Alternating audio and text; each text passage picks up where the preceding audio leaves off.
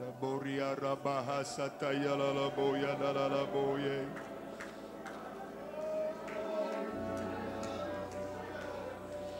Ya la bohoya sataya la la boye la la baya.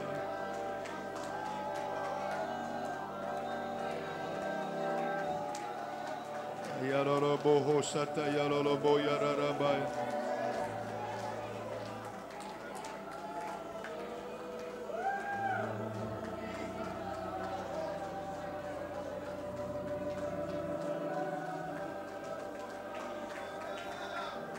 want you to be seated in the presence of the Lord.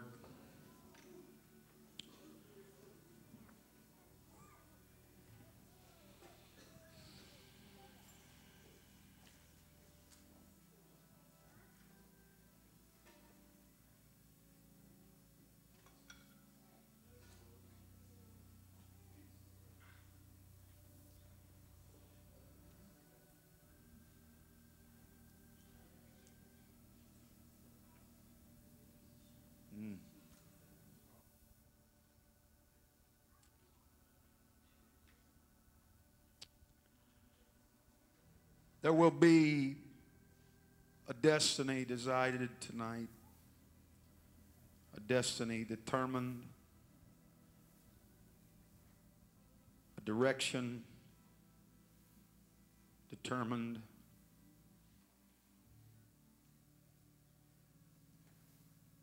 By and according to your response to the specific things that I will say to you in the next few moments.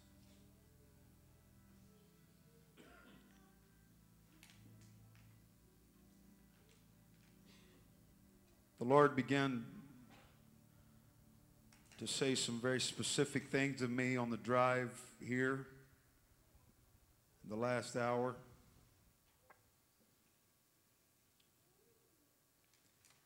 When I felt like he came to conclusion of what he would have me to share. I cannot describe to you the weight of the awesome responsibility that I felt draped on me at that given moment.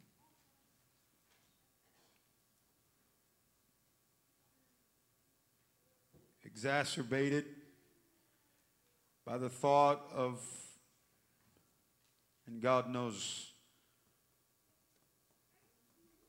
exactly how to go right where the,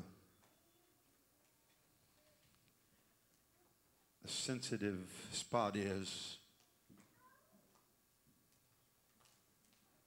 As I am feeling the weight of this service on me, I felt like the Lord told me not only to give you what I'm about to give you, but he put it in perspective for me as the minister, as the messenger and the minister tonight. He said, I want you to give it to them the way, and God forbid, but the way you would want somebody to deliver it to one of your children.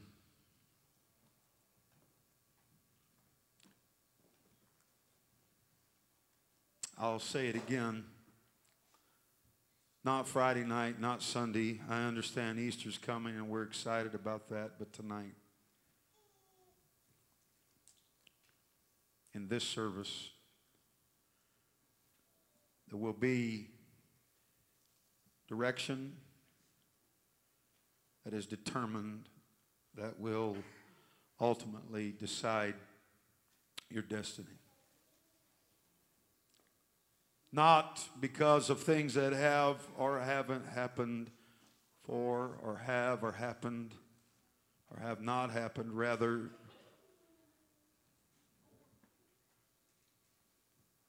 for to you. This is really not tonight about what you have faced or experienced, what has been said,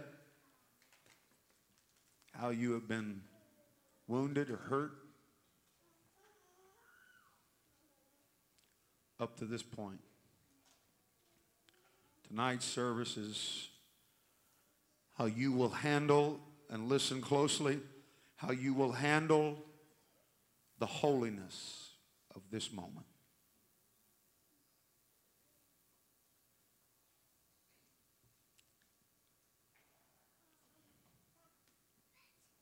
You and I are able to commemorate,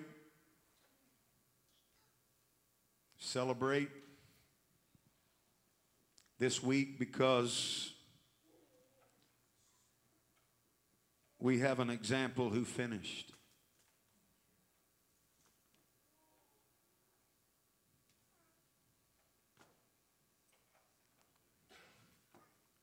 Everything else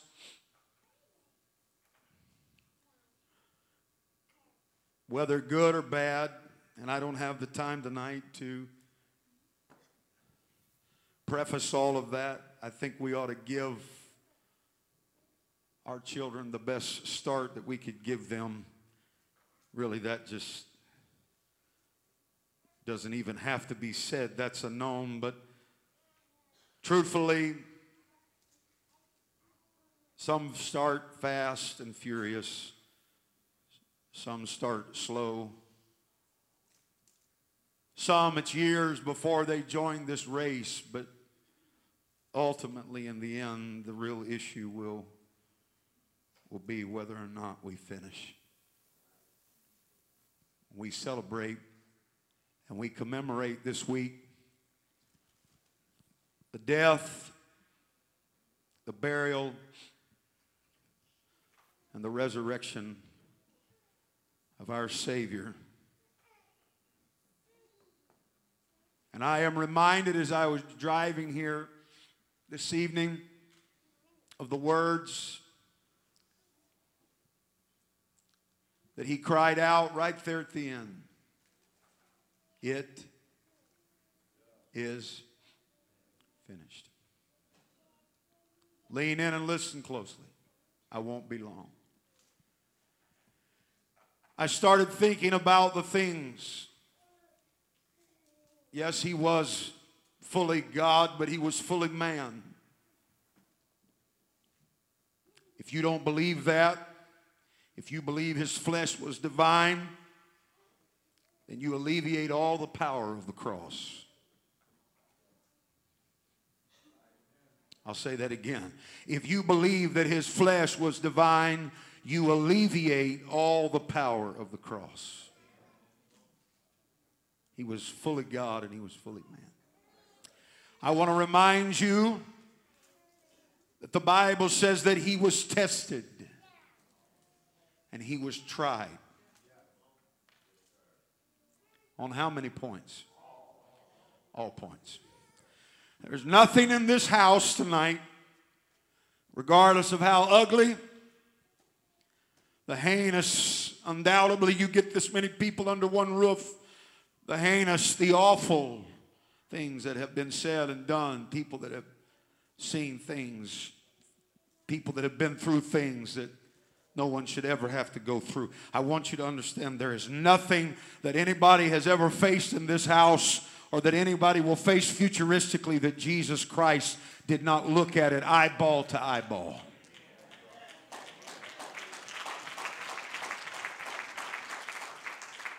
Jesus knew what it was to be hated. Jesus knew what it was to be lied on. Jesus knew what it was to be despised. Jesus knew what it was to be misrepresented. Jesus knew what it was to be left behind. Jesus knew what it was to be misunderstood. Jesus knew what it was to be rejected. Jesus knew what it was to have questions. Jesus knew what it was to be, to be, to be betrayed by his closest friends. David spoke of him and his relationship with Ahithophel. It was inspiration for the psalm, but the Jewish, the Jewish scholars believe that he spoke prophetically not only of David's relationship with Ahithophel, but he spoke of a relationship that Jesus had with Judas. And he said, if it had been an enemy, I could have bore it. No, it wasn't an enemy. It was a friend. There is nothing that anyone has faced in this building that Jesus did not face. He faced it. The Bible, I take it in its literacy. I take it in the veracity of its truth in every point. If you've been there, he was already there. If you faced it, he already faced it. If you felt it, he's already felt it.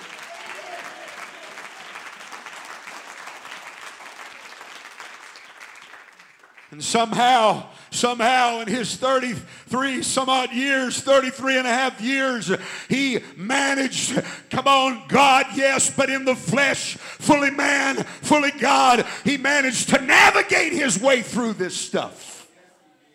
And he jumped over these hurdles. He knew what it was. He knew what it was to face enemies he knew what it was to be misunderstood. He knew what it was to be castigated. He knew what it was for his name to be run through the mud. My God, I hope you can feel the heaviness and the gravity of this moment. My God, I feel, I feel in my spirit that many times God has come to you with this. And somebody here tonight, come on, he's come back around to this again in, in his mercy. But I don't know how many more times, come on, he's going to allow you to keep coming around to this. This is a point of truth, and you're going to have to face it. Come on, truth is what sets you free. And until you face truth and embrace it and change,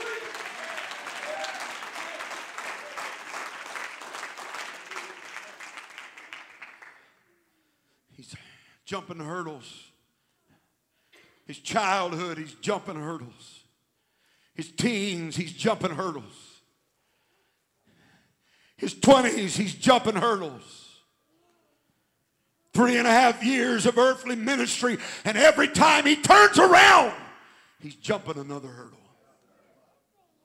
I'm going somewhere. This blows my mind, Pastor Gilbert. Right at the end, after everything he's come through, after everything that he's navigated his way through, after everything he's survived, Jesus uses some of his last recorded breaths, some of the last words to come out of his mouth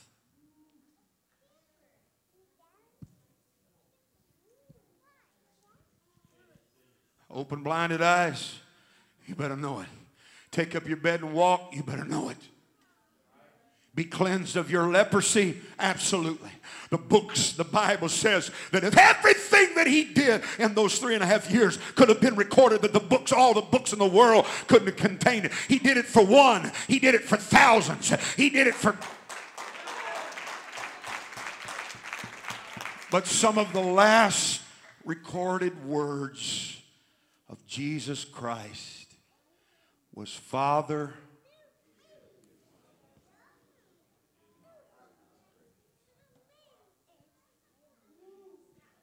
In fact, if you read it, read it from all four gospel writers. You cannot separate, forgive, and finish. A man's race is not finished until he is forgiven. In fact, if you look at it closely, what you will find is after every hurdle in 33 years that he jumps over, hear this preacher right now, hear what I'm trying to tell you. The last hurdle that I see Jesus Christ going over, come on, before the veil is rent, come on, before, before that thing happens in the holiest of holies, before you and I, come on, are given and granted this awesome opportunity of the experience of the Holy Ghost. The last hurdle that God in the flesh had to jump over was forgiving somebody.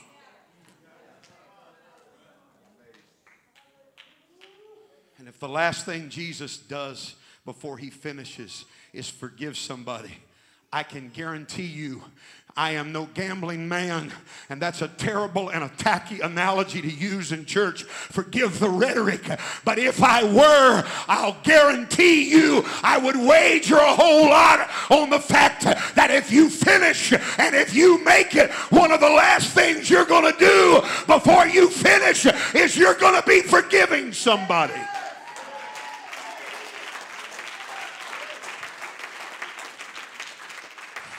I'm thankful for the flow that's here. There's a flow here. But I'm going to tell you what I see in the spirit. There's some things, there's some things that are hindering the flow from being what it ought to be. Come on, because the flow, the flow as a church is determined by the flow in each and every one of us individually.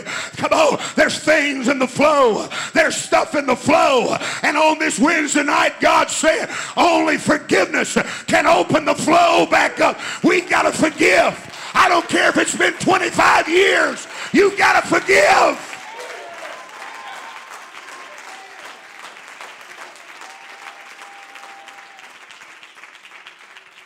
And I wish I could tell you that forgiveness was something that you did once and then you were done with it. That's not the way it works. Forgiveness is the work of forgiveness.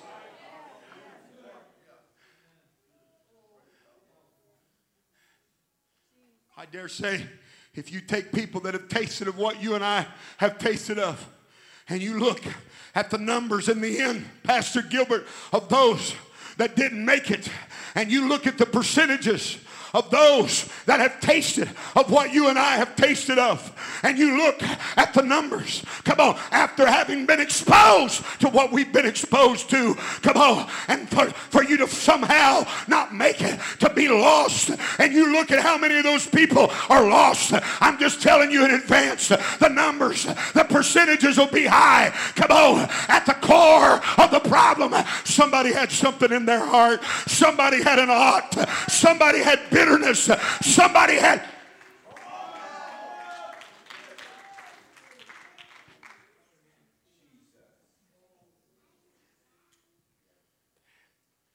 Can I say what I feel?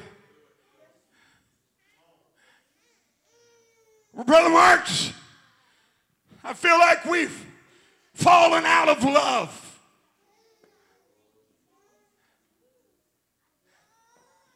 You didn't fall out of love, you fell out of forgiveness.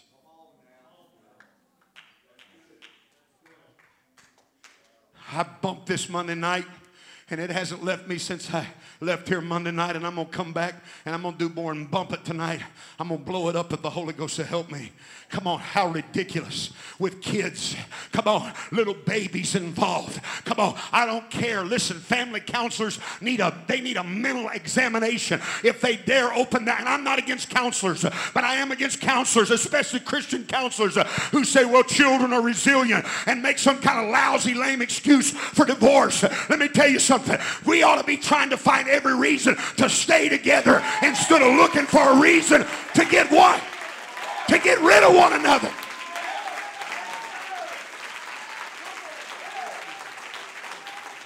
I am tired of hearing this and I'm 41 years old, but there is an epidemic in Pentecost, and I'm going to square my shoulders and address it. Come on, there's too many people saying, well, don't I have a right for a divorce? I'm saying, don't you have a right to forgive? Don't you have a right? Have you been forgiven?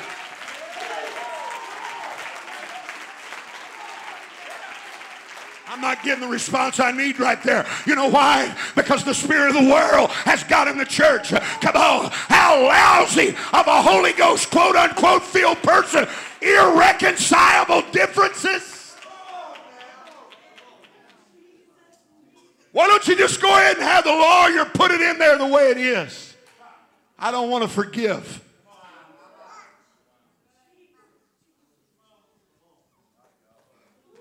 Is this too specific? I'm going to tell a spouse right now. You, the other person living in the same house with you, you, you, you continue to question their sincerity about whether or not they're going to really live for God. This is not about whether or not your spouse is sincere this time or not. This is because you're still harboring stuff in your heart and you won't let him up or you won't let her up and you want to keep them thumbed under because of some dumb mistake they made six years ago. Come on, none of us are perfect. None of us are without fall. None of us are sterling. Oh,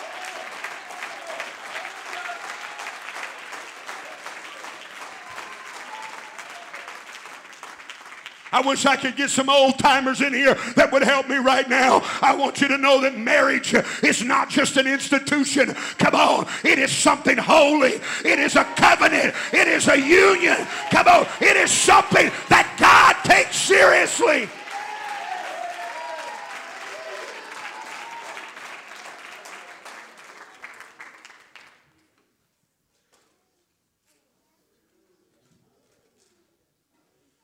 I love my wife 23 years later more than I've ever loved her. But marriages don't last because people agree on everything. Let me just go ahead and ruin it for you. Well, if we just had a marriage, we, if we just had a marriage like them, you know how you have a marriage like them? Forgive.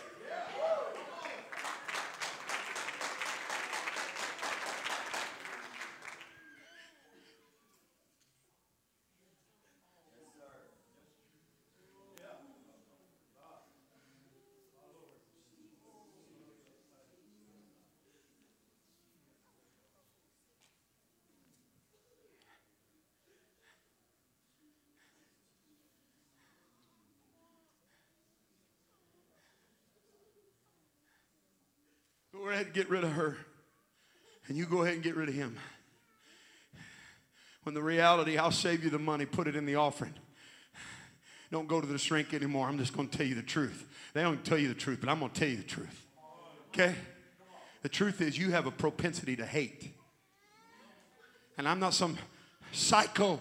Listen, I, am not so some not psycho. Maybe I am psycho. I'm not some pseudo psychiatrist here tonight that's trying to read your mind.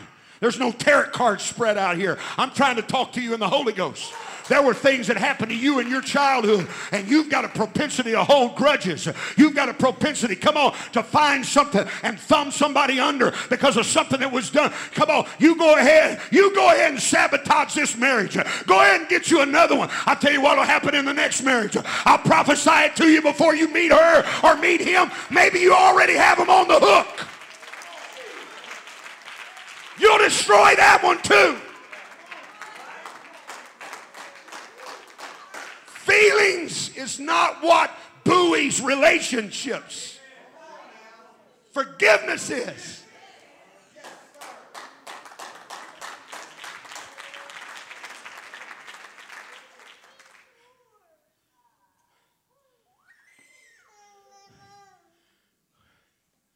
Within six months of being married to me, kiss took on a whole new meaning in our marriage to my wife. Come on, folks.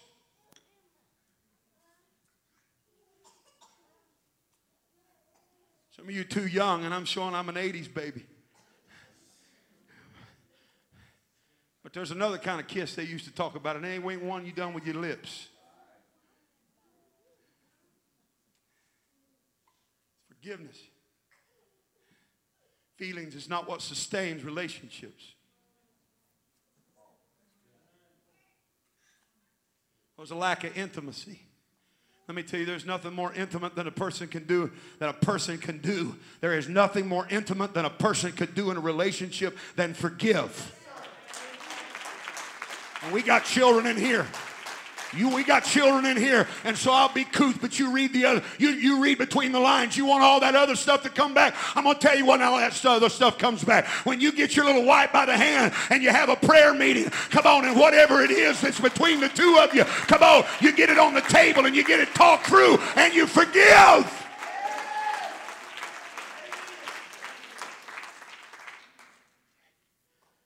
Am I doing okay?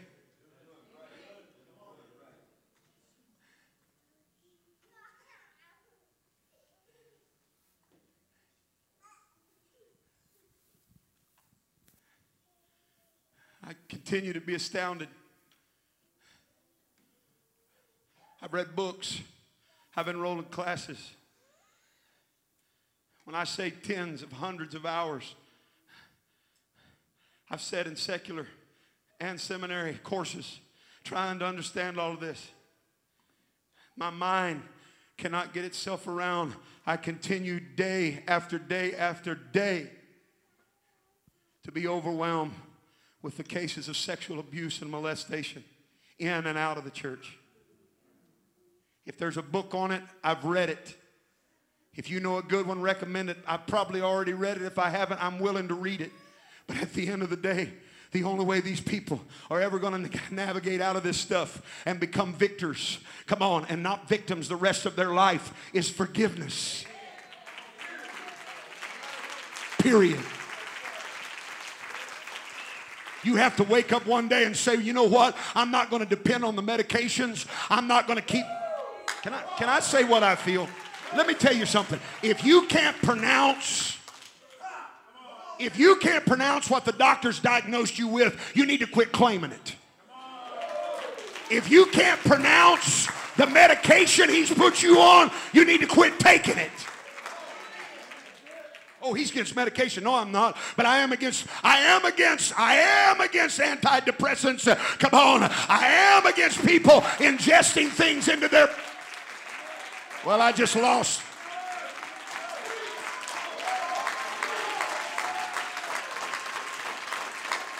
Don't bull up on me.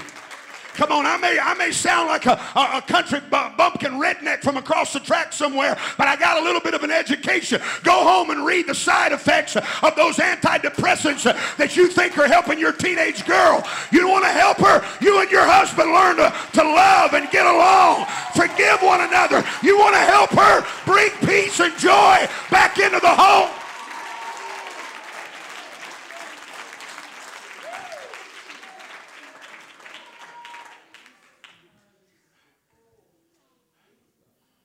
Y'all lock up on me. Dylan Morgan just called. I'll call him back. Put him on speakerphone and let him tell you what I'm telling you is right. Y'all love him. Little pipsqueak wasn't even born when I got started. Praise God. Listen, ain't maybe him. There's nobody in this building loves Dylan Morgan and me. Maybe him. I'm picking, but he did just call.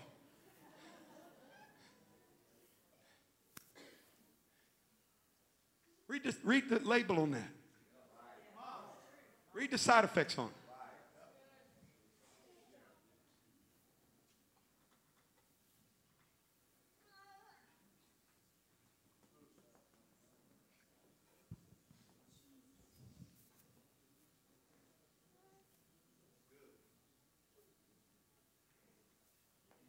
Brother Marks,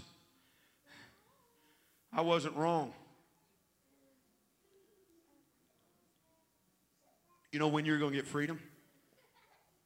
I'm going to tell you when you're going to get freedom. When you get more sick of being bound than you are worried about being right.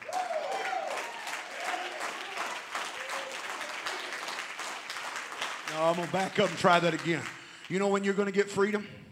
When you get more sick and tired of being bound than you are worried about being right or being justified.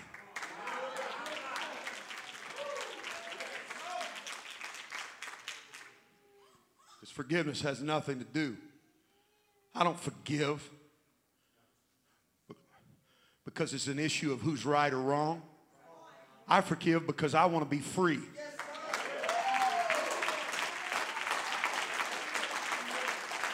And I and I and, and I'm, I'm, I'm a, hes- a little hesitant to say this because you don't know me well enough to know that I do love you and I do care about you and I don't want you to feel like I'm insensitive. Well, he ain't never been through anything. Well, let's go in a little room here and I'll tell you a few things.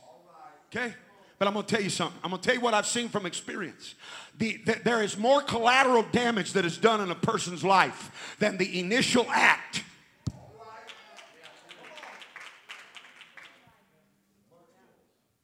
By unforgiveness. There is more collateral damage done after the offense when you choose to be offended.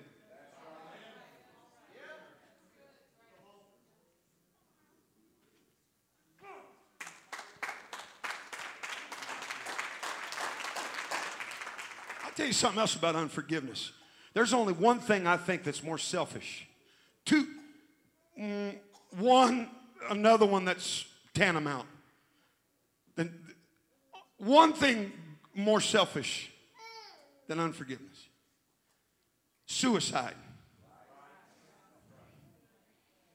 Sin is tantamount to unforgiveness. Because you need to understand something that unforgiveness not only affects you, it affects the people that's following the footsteps that you're leaving in the sand.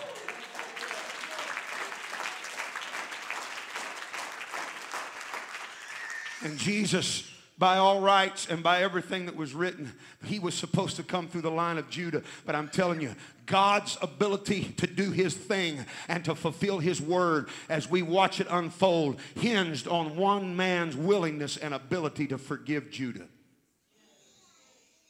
And all it would have taken was Joseph to say, Yeah.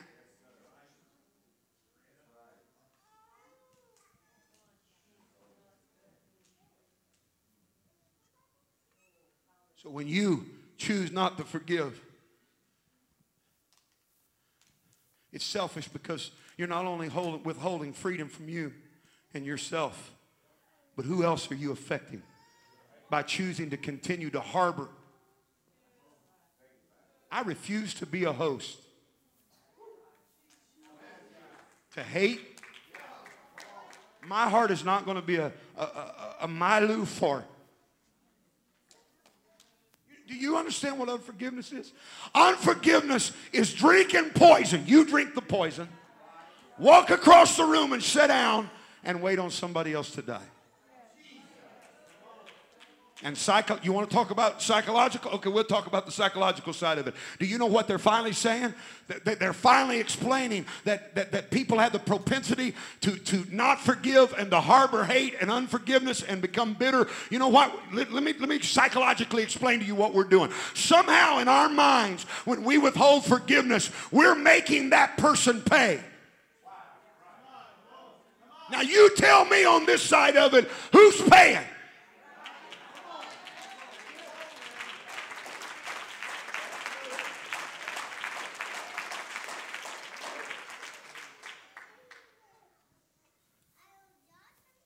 Some of the people you're harboring unforgiveness towards are not even alive.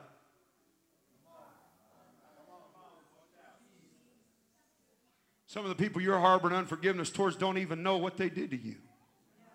You're making them pay. Some of the people that have hurt you have moved on. There's a novel idea.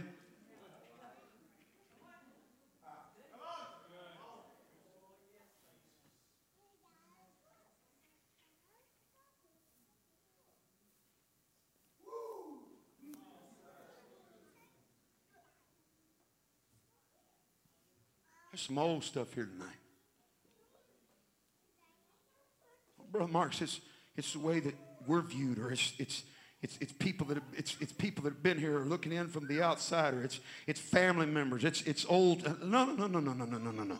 No, no, no, no, no, no. It's, it's how you and I choose to react and respond. And I'm offering takers.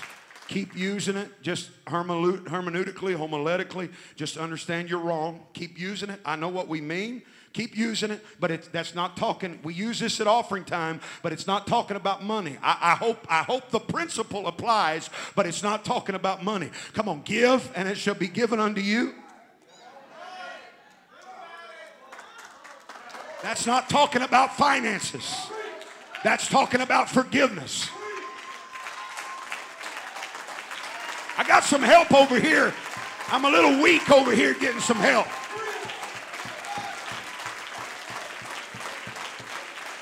Pressed down, shaken together, and running over shall men give unto your bosom. You know what he's talking about? He's talking about forgiveness. Come on, I don't know about you, but I need forgiveness. I'm not perfect. Come on, but if I can't forgive, I have to understand I can't expect to be forgiven.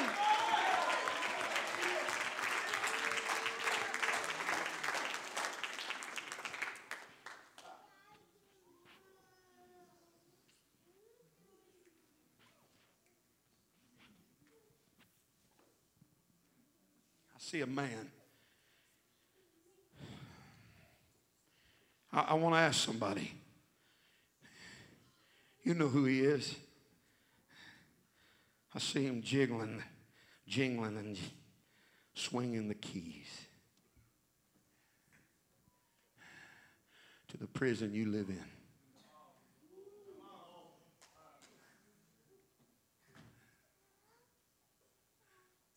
How long are you going to let someone else hold the keys to the prison you're living in?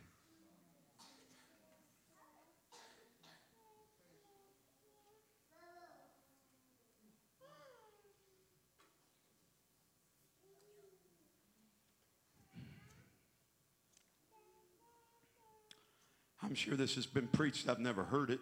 There's no new thing under the sun. Never heard this before. I've never read this before. You're the first people I've ever told about this. And I want to, I want to tell you carefully because I sure don't want the kids misunderstanding. But I want to close with this. How many's heard the old saying or adage about burying the hatchet? You heard that? I was shocked. You know there's a fifth gospel, right? Matthew, Mark, Luke, John. Take a stab at it. Google.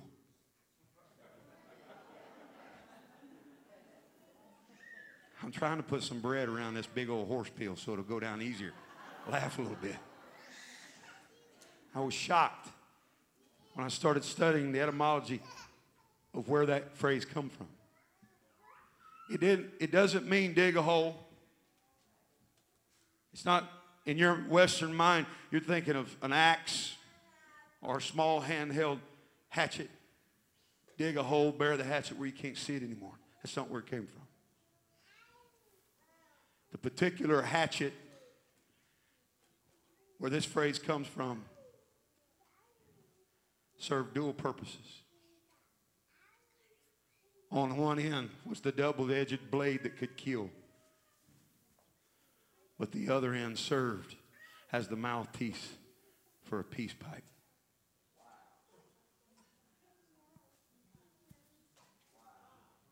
I may write a book. I started seeing visuals and I began to weep. You're the first people I've ever told about this. And so the old saying goes back to you can't have it both ways.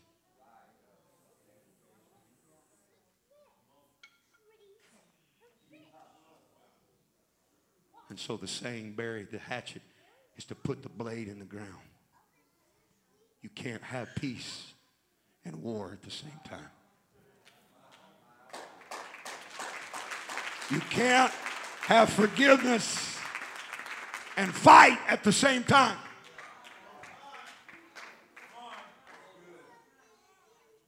It's one or the other. Please don't leave and go smoke a vapor pen tonight. And Brother Gilbert find out about it and, and blame it on me because I said go smoke the peace pipe.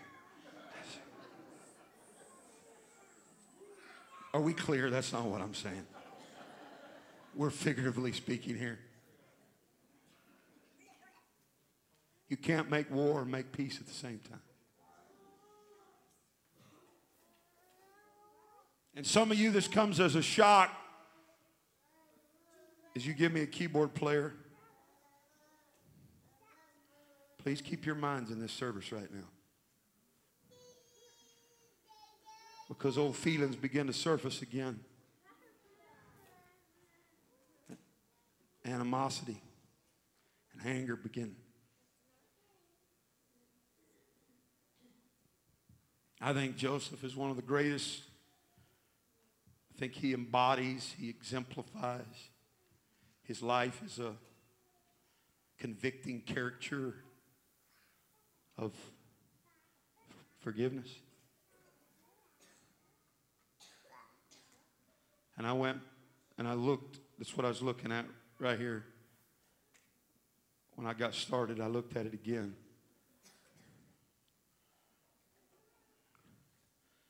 And you want, you want to know whether it's really out of your heart or not.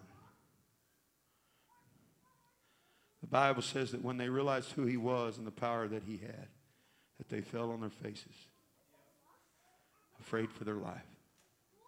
You go home and read it tonight. Joseph said, Oh no. Get up.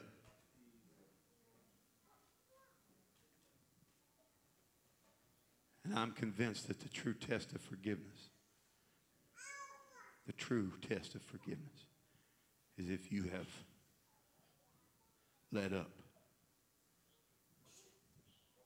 the person who wounded you.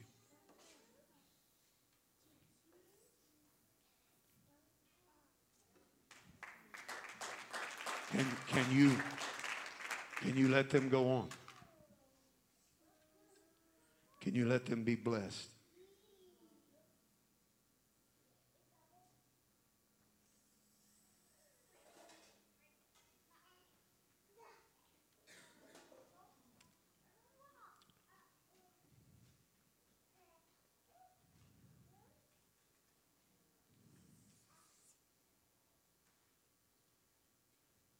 Some things can be counseled, some things can be coached.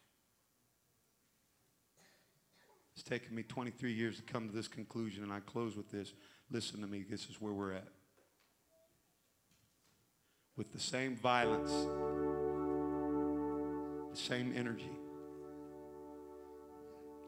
Some things, Pastor, can be counseled, some things can be coached. Now listen, some things have to be cast out.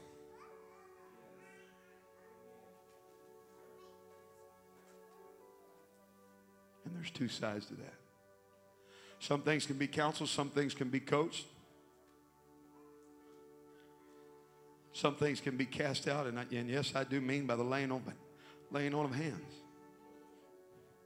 But the other side of being cast out is there some things that can be coached, some things can be counseled, some things can be cast out by the laying on of hands, and some things have to be cast out.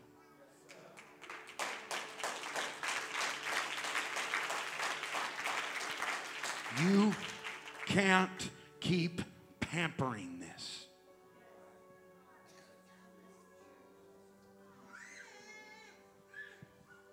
You can't keep pampering that.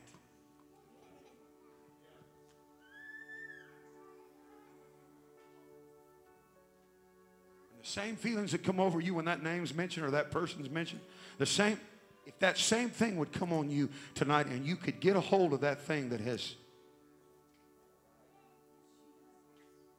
whoever the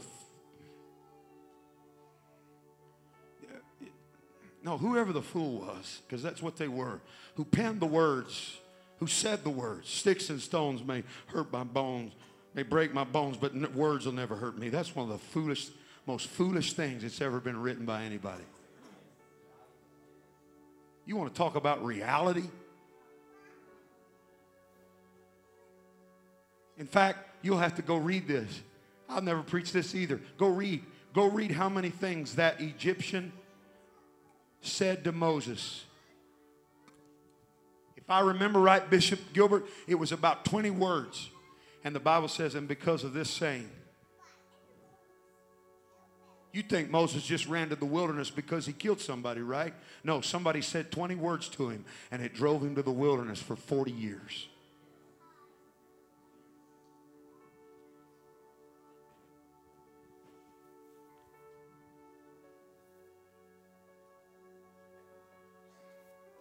You got to take back your life. You got to take back your joy.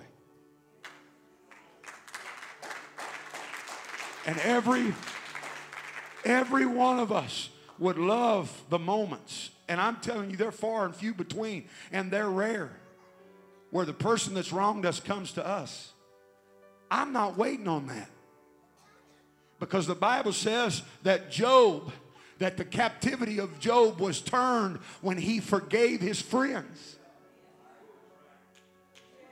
If my captivity is turned when I forgive people, you can bet I'm not going. You wait on them to come to you, and you're going to live in captivity the rest of your life. You want to start living free? Start forgiving people. You want to live in liberty? Start letting stuff go.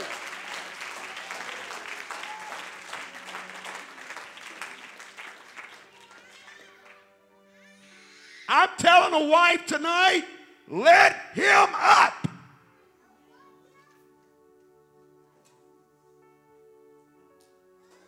What if he does it again?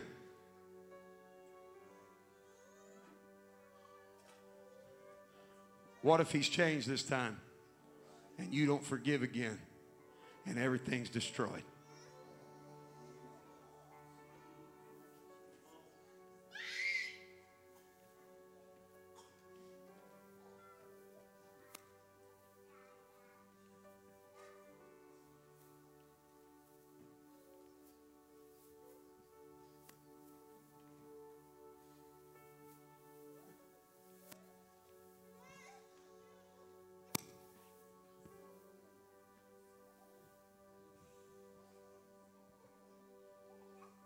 Times that Jesus comes and he comes to take things. There's times that Jesus comes.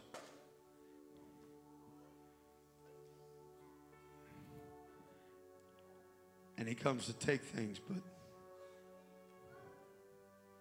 the things that he takes are the things that are cast, they're things that are given to him. It's not something that he can take against your own will. I'm telling somebody tonight, this is not some little, and I'm going to tell you whether the forgiveness is a seed or, or whether, as Paul spoke, of, of a root of bitterness, whether it's a seed or root. You don't play with forgiveness at unforgiveness at any level. But I'm telling, I did, I've been doing this 23 years. I've preached untold, innumerable messages on forgiveness. I have never, this is the first time in my life, I have ever felt like someone needed to get violent in the sense of casting that off. That's how serious this situation is. You've got to cast that off. You've got to bury the hatchet. You've got to quit. You have got to quit furrowing your fingers around that thing with a blade. Well, I'm defending myself. No, come on. You got to quit defending yourself and stick the blade in the ground and say, we got to figure out how to get peace in our family. We got to figure out how to get peace in our marriage. We got to.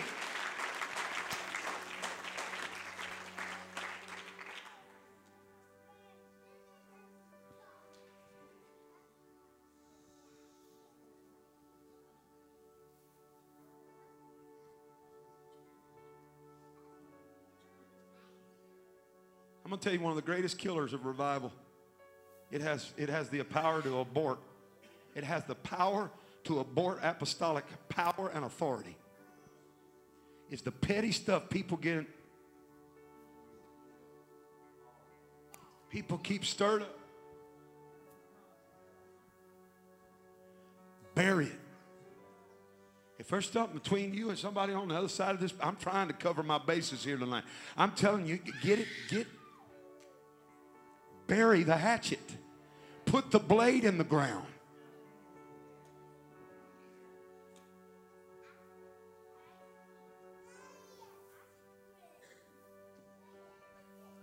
All right. This is tough love, but I'm going to say it to you. You can't have pity and power at the same time. So you got to choose tonight.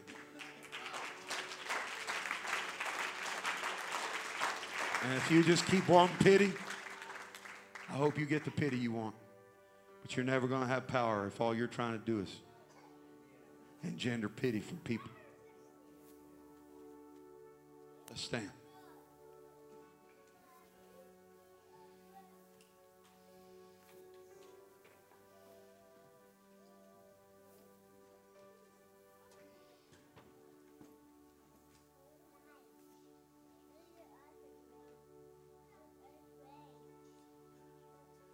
Don't matter, bro. It don't matter. It doesn't matter unless you let it matter. I'm talking. Let them say whatever I want to say. Let them talk. Let, let them talk. Let them say whatever they want to say. Let them, let do it. God fights your battles. Period. I don't even know what I'm talking about, but I'm telling you, you quit worrying about them. You quit worrying about what they can do or what they can say or how they can hurt you. God fights your battles.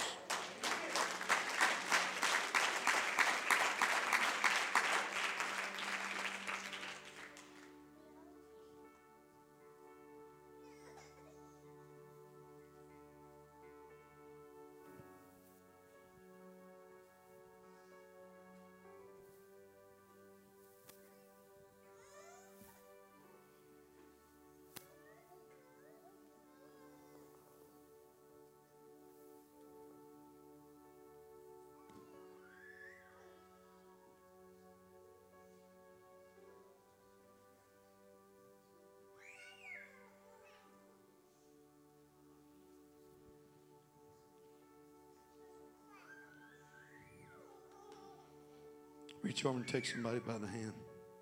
We're going to pray and then we're going to, I'm going to open this altar. I know what we usually do when forgiveness is a priest. We come down here and pile up, and there's a time for that. We come down here and snot and cry. And I'm not sure sometimes we don't do it and just come down here and feel sorry for ourselves and bandage up the wounds and pack them all again. No, no, no. We're going to approach forgiveness differently tonight. I'm looking for people. If you're not serious in the sense of, I'm done with this. I'm sick of this controlling my joy. I'm sick of this. I'm sick of this controlling my peace. I'm sick of this controlling me.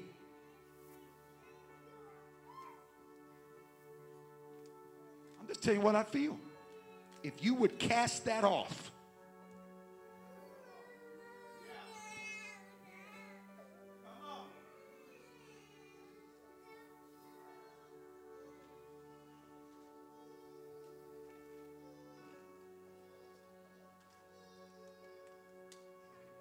Oh, this is just my cross to bear. Well, you taking that out of context too. Go read that in the original. Deny yourself, take up your cross. That doesn't mean drag it around. Go study it in the original language. That does not, it's not what it means. Pick it up move it. Get it out of the way.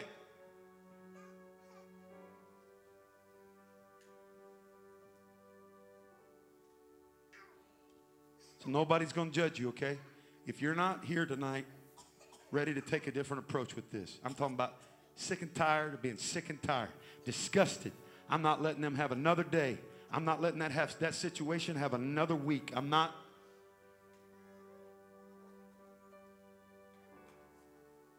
and you're ready to cast it off. Brother Marshall, you believe it can happen one Wednesday night service? Let me tell you something right now. I believe it with every fiber in my being. I've done it. That's why I can preach like this.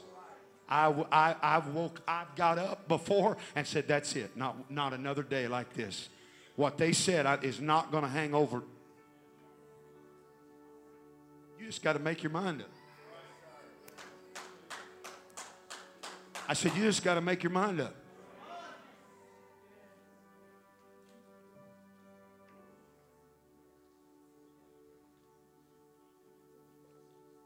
I know what it is.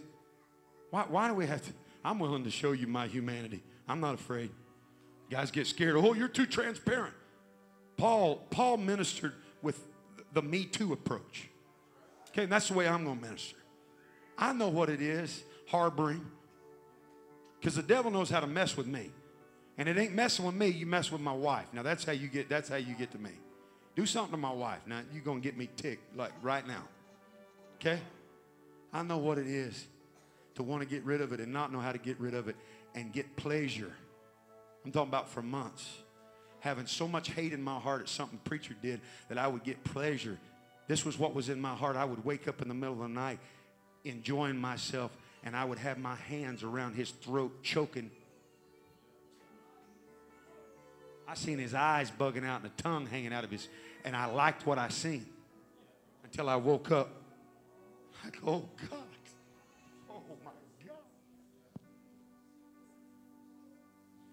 But I know what it is to make my mind up that I'm not going to live under that anymore. And I know what it is to feel free.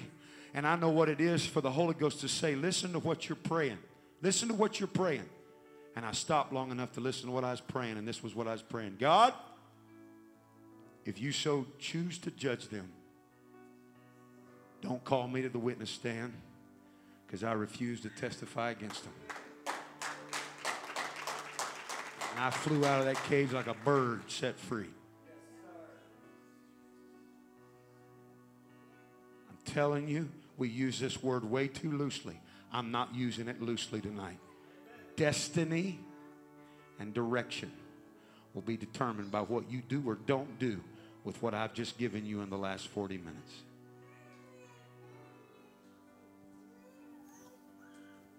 I'm standing in defense of marriages. I'm standing in defense of innocent children. I'm standing in, listen, I'm standing in defense. Do you understand if God tarries? I'm standing in defense of generations.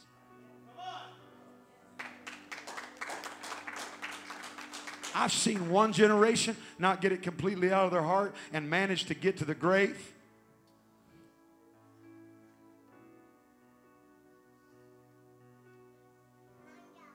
And then not one of their kids live for God and never even know, Brother Gilbert.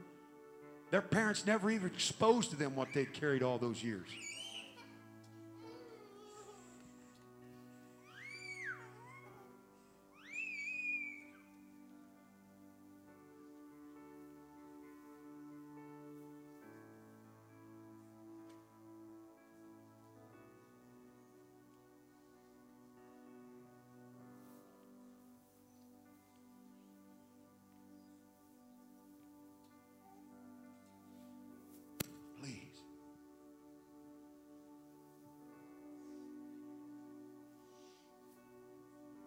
If you're in this building,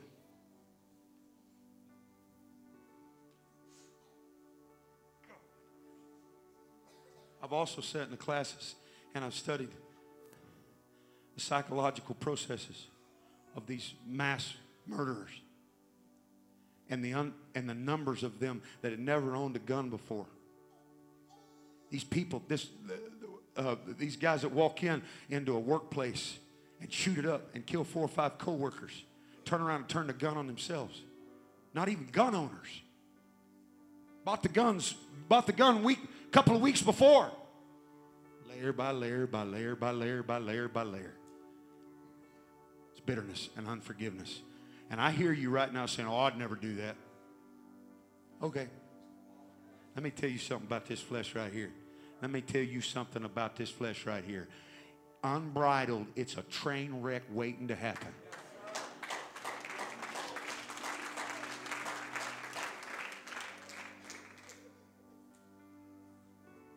He's one of my closest friends. He's dead now. He's one of my closest friends in high school.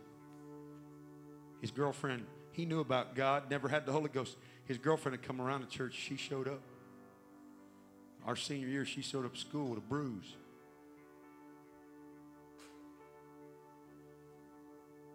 I didn't want to fight him because I knew he was crazy. But I told him, I said, You can't keep doing that.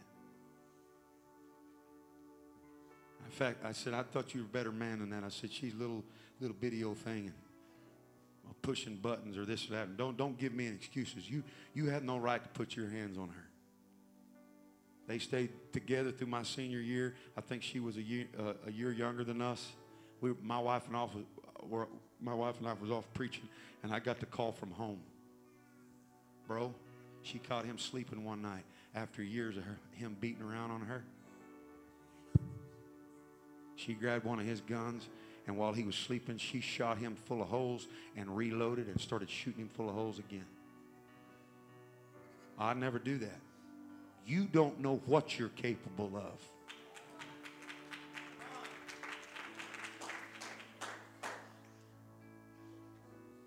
Look at the, you look up the, at the jacked up life of these school shooters, these kids.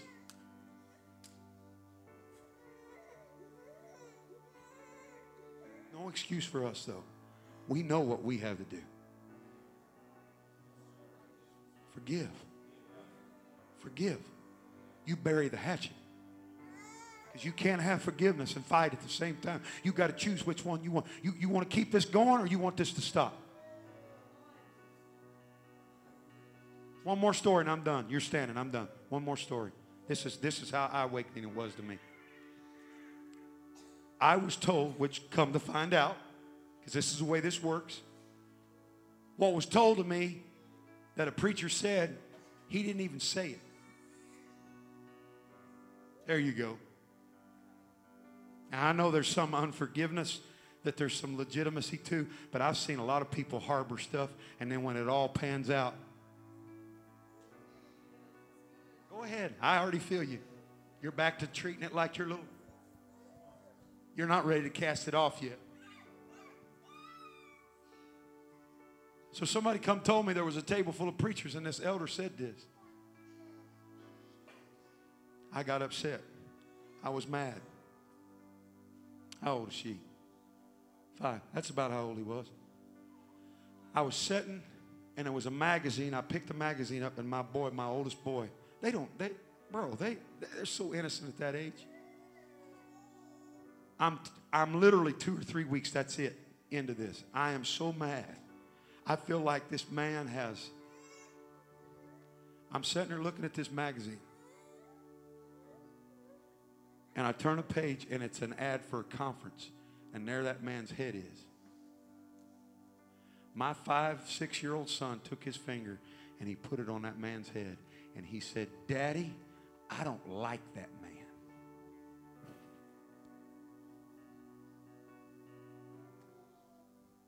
I know for some of you, that's spiritualizing it too much. I shut the magazine. I picked him up. I took him to his mom. And I said, I'll see you later. I got some things I got to take care of. Now, you can say whatever you want to say, but that was a wake up call for this boy right here. And God was trying to show me that's how quick you leave it in your heart, how it can affect the people you're connected to. It's too young to, to even.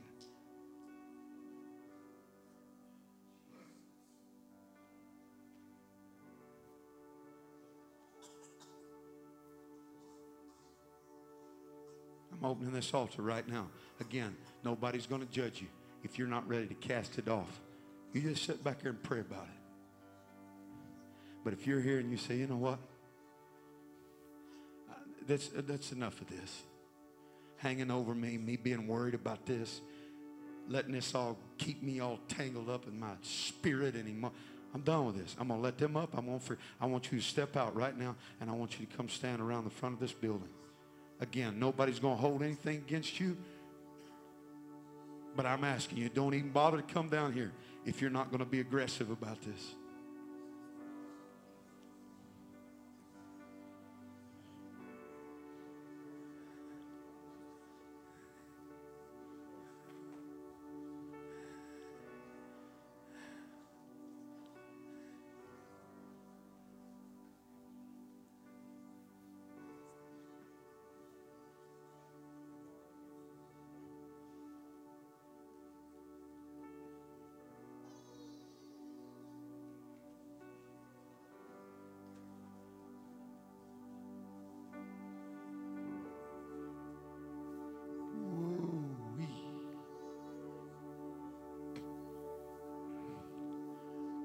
Brother Marcus, I thought, I thought this was Holy Week. Let me tell you something. You're not going to get any more holy than what's in this building right now. This is holy.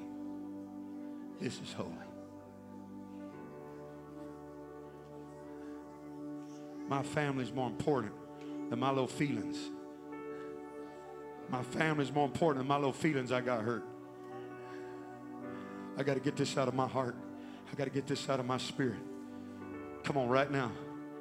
I need somebody that's not praying to help me sing.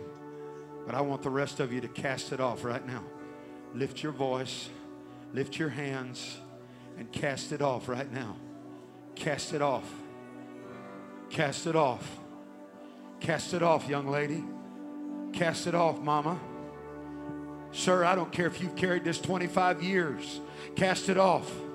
Be the dad you've always wanted to be. Be the husband you've always wanted to be. Be the wife you've always wanted to be. Cast it off. Cast it off. That's it. That's it. I'm hearing it. Cast it off.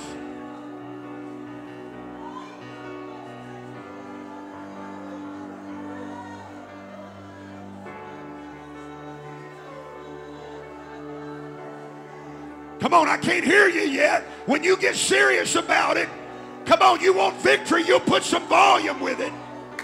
Cast it off, ma'am. Cast it off, ma'am. Cast it off, ma'am. Cast it off, leader. Forgiveness is the only fix. Medication's not going to fix it. Come on. You're going to have to forgive. Come on, I'm all about Christian counselors, but you're going to have to forgive. I'm all about reading books, but you're going to have to forgive. I'm all about talking about it, but you're going to have to forgive. Come on, folks. Please, if you need to step out, do it respectfully. This is a holy moment. There's something happening right now. In fact, if you're not praying for yourself, you ought to be praying for somebody else. You ought to be encouraging somebody else right now.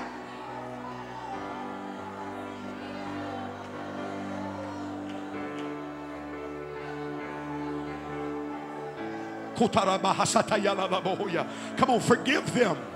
Whether they're here or not, forgive them. Whether they're dead or alive, forgive them. Whether it was word or action, forgive them. Father, forgive them.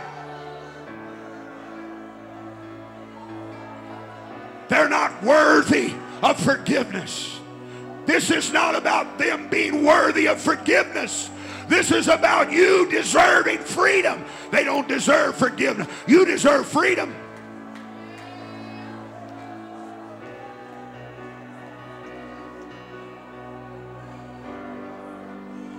Come on, let's open the flow up.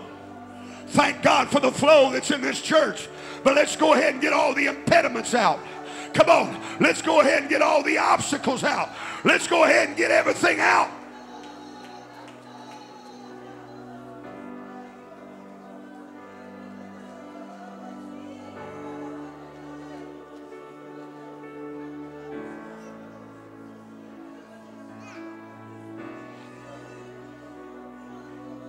Come on, if you've got somebody that's here tonight, come on. I don't need you going to them and saying, hey, look, I forgive you. No, I need the true spirit of forgiveness where you can approach somebody tonight and say, look, come on, let's get this right. Come on, let's get this under the blood. Let's let God take care of this. Let's bury the blade. Let's bury the blade. Let's be promoters of peace.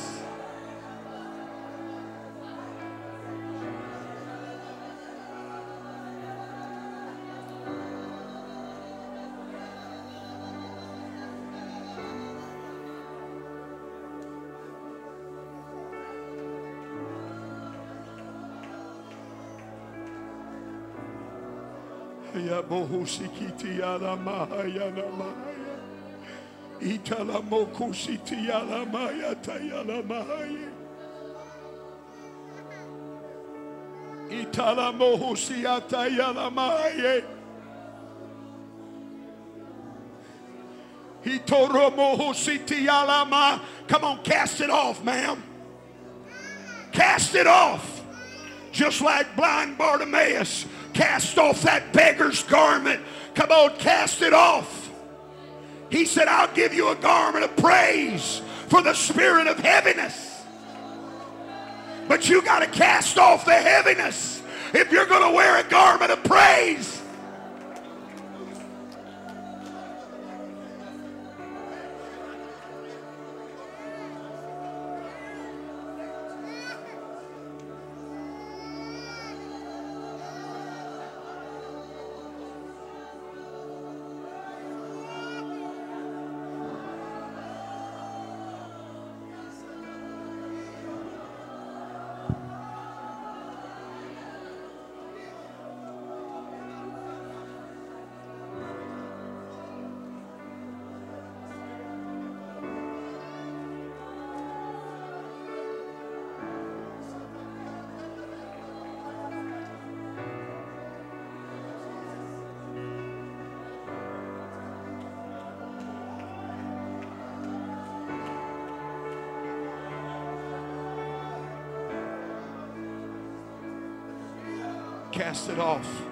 Cast it off, young lady.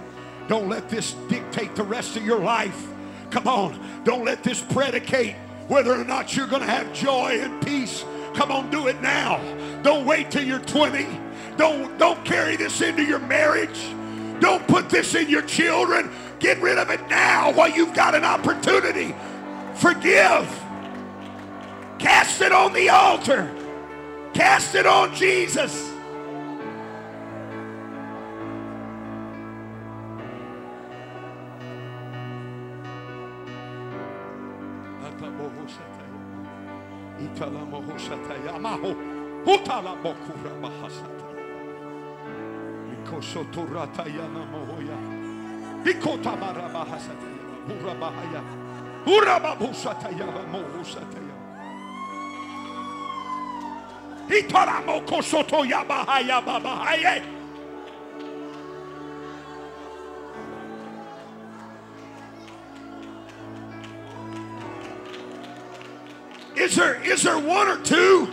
that'll just, will you put some hand motion to it? Does anybody feel radical enough about it? Come on, to physically make the motion. I'm casting this off. I'm casting it off of my mind and onto the altar. I'm casting this out of my heart and onto the altar. I'm casting this out of my heart and onto the altar. My God, there's a move of the Holy Ghost here right now. Cast it off, ma'am.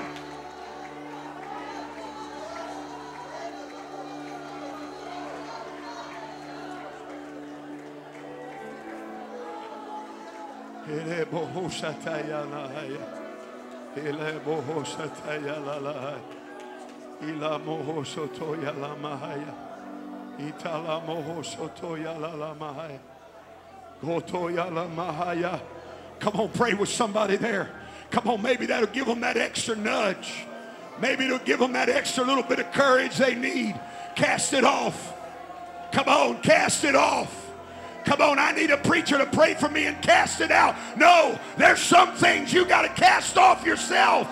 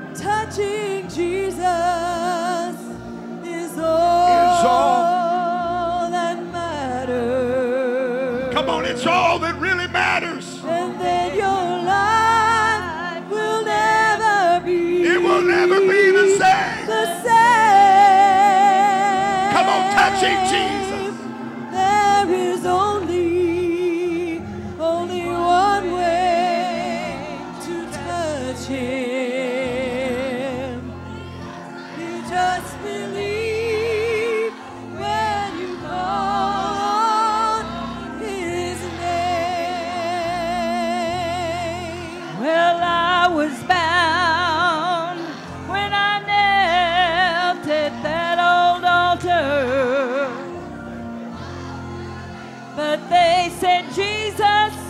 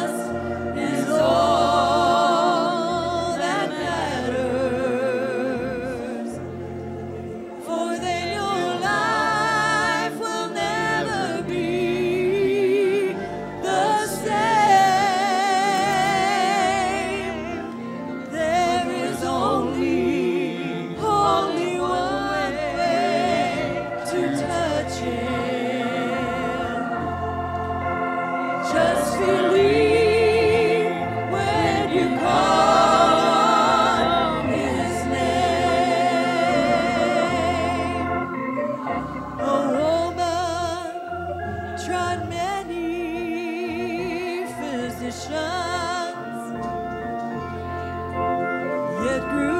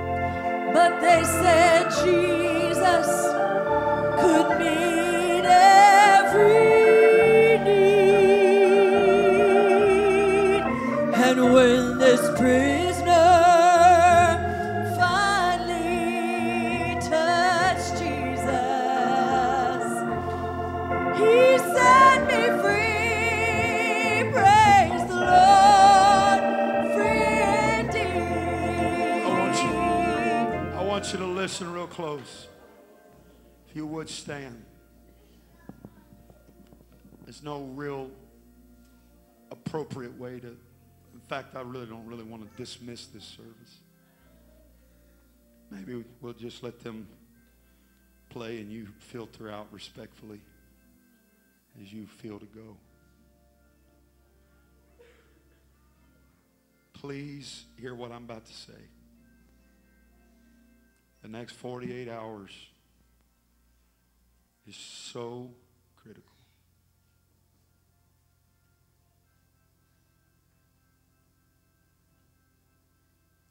I understand that we live in a texting society. Don't do that. Don't just try to clear your conscience and send a text.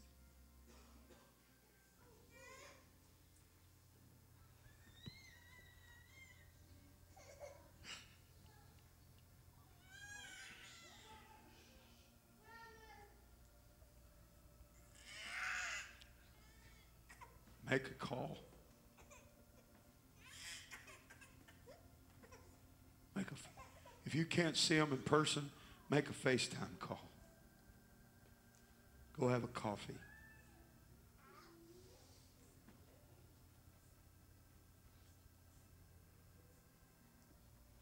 Pastor, I don't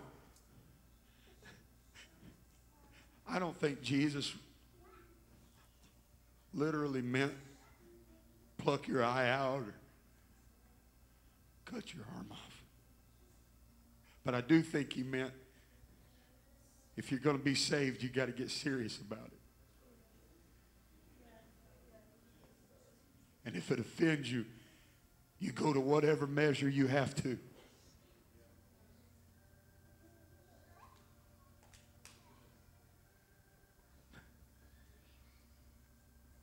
If you got it, I know this seems extreme, but if you got to go get on an airplane and go see somebody, if you got to go stand at a, sta- stand at a headstone,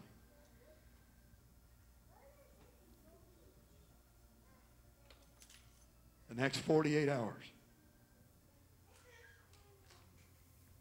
I don't know what's gone on here since I left Monday, but the afterglow. I text Pastor, that's all I text him yesterday. It's the afterglow of Monday. This thing's building, it's building, it's building.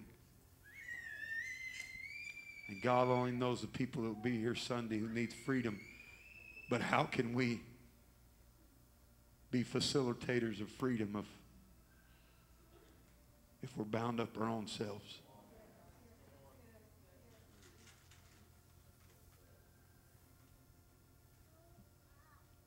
Thank you, Pastor Gilbert, for letting me be a part of this.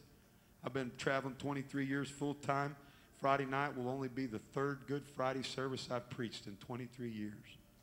I don't know why we don't have church on Good Friday. To me, it's one of the most important days on the calendar all year long.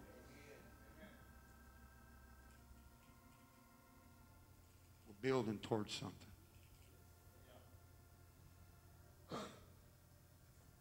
If you finish, and you finish the way he chose for you to finish, one of the last hurdles you'll jump over is you're going to be forgiving somebody. It never stops. He wrote half to two thirds of the New Testament. He was no fledgling of the faith. He was not an apostolic apprentice. Most of what he was going to do, he already did. You know what happened? Go study the history behind it. The boys he had raised up, he was all preaching, and the boys he had raised up was causing an insurrection within the church that he built. And the old man, you'd think you'd get to the age where you wouldn't have to forgive anymore. And Paul's an old man, an old seasoned apostle. And he said, Lest I myself become a castaway. You know what he was doing, Pastor? He was scraping that out and casting it off. Because what good is it to keep your business together your whole life if right at the end you're going to get something in your spirit and allow it to sour you?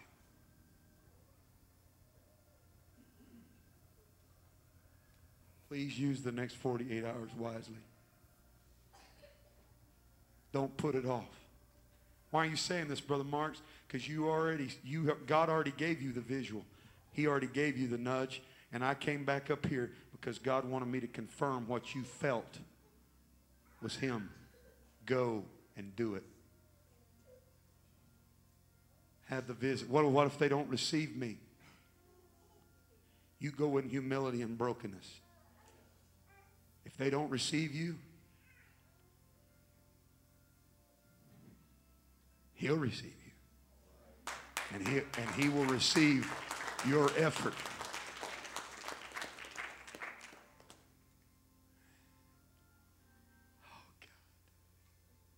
Oh, Please, tonight, if you would for me, if it's okay, these wonderful ushers and team, if you would just move the lights down, please. When you get through, just kind of tiptoe out of here.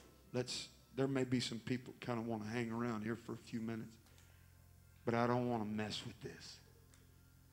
I want the gravity of this. I want it to weigh on us.